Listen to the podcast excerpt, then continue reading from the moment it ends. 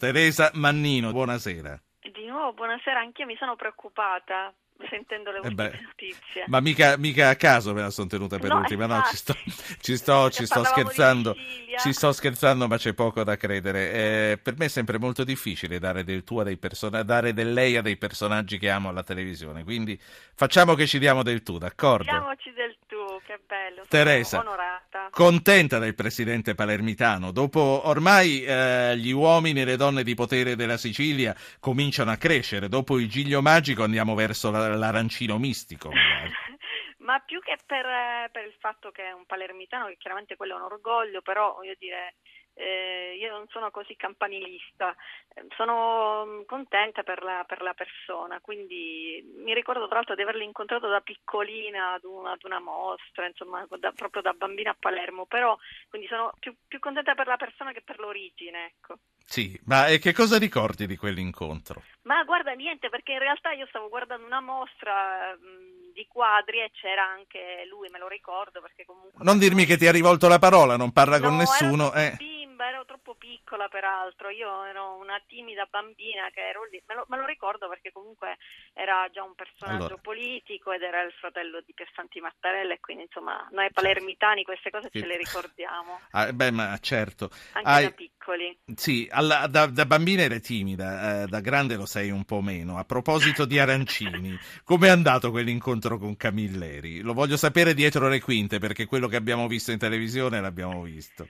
E quello che avete visto era solo un'ora e mezza su 70 ore di girato, quindi chiaramente era una parte, non necessariamente la parte più intensa o più bella, era sicuramente una parte importante, però è stato difficile all'inizio perché ero molto, mm, io sono molto rispettosa della cultura e quindi all'inizio è stato, ero quasi, ero troppo indietro, cioè stavo troppo zitta e troppo silenziosa, ero quasi senza parole. E invece pian piano lui mi ha assolutamente messo a mio, a mio agio, mi ha, dato, mi ha fatto capire che non mi giudicava e allora ho smesso di giudicarmi anch'io. Una, una palermitana a Milano, tu sei stata molto simpatica in quell'occasione, non so qu- quanto ci fosse di scritto, eh, quanto ci fosse di spontaneo all'auditorium quando dicesti a, a Camilleri perché ti ha salvato la vita, ti ha cambiato la vita, ce lo vuoi raccontare?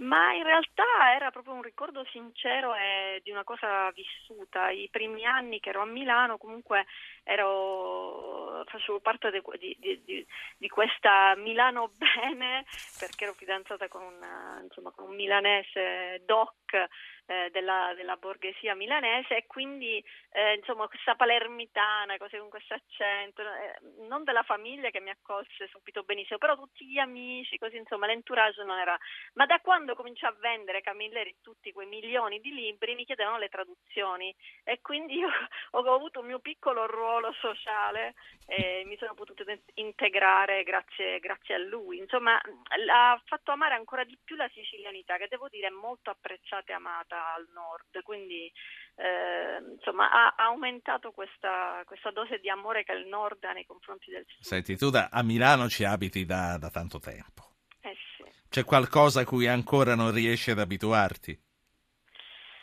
Qualcosa a cui non riesco a abituarmi, ma guarda, eh, prima era il cielo, il cielo grigio, adesso continuo a non abituarmi, ma eh, il buco nell'ozono sta, sta peggiorando la, la situazione mondiale, ma migliorando il clima di Milano. E quindi egoisticamente dico vive il buco dell'ozono e quindi anche quello non c'è più, il cielo grigio grigio non sempre. Lo, lo spettacolo, sono nata il 23, sei in giro già eh, dalla metà di gennaio, hai fatto l'Emilia, adesso domani, dopodomani e il 5 sarai in Puglia, Taranto, a Lecce, a Bari, poi risalirai l'Adriatica, farai le Marche, su su su e poi arrivare a Roma alla fine di marzo all'Ambra Iovinelli. Che cosa c'è in questo spettacolo?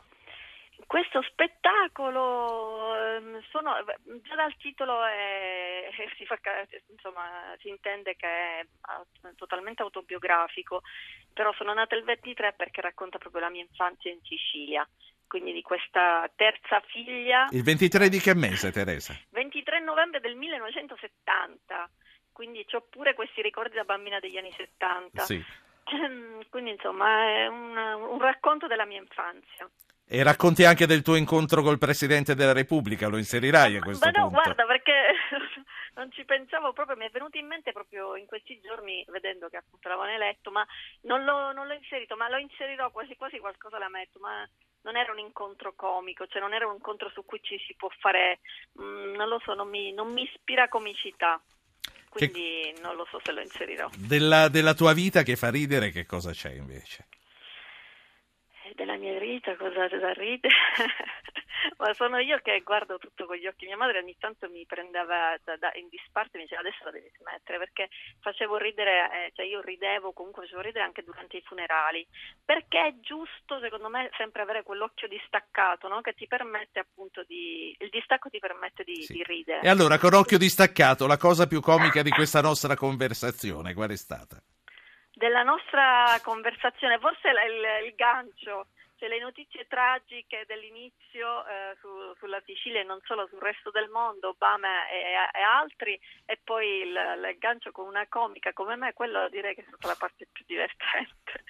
Allora, una grande forza e una grande determinazione che arrivano dalla tua famiglia per questo spettacolo. Ho l'ultimo minuto, mi dovresti dire una buona ragione per cui io debba venirti a vedere quando arrivi a Roma. Ma tu perché ci così diciamo di persona. E, e mi fai l'autografo. Eh, no, l'autografo no, il fronte, come si dice a noi.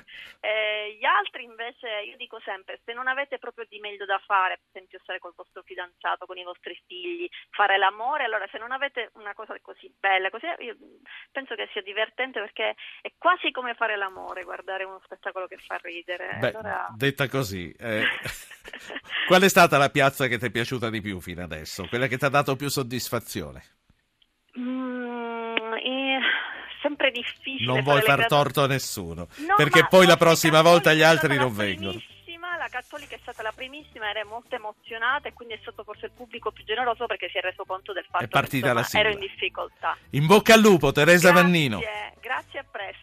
In redazione Francesca Librandi, Giovanni Benedetti, Francesca Leoni, eh, coordinamento tecnico Giampiero Cacciato, regia Anna Posillipo, conduttore eh, Ruggero Po.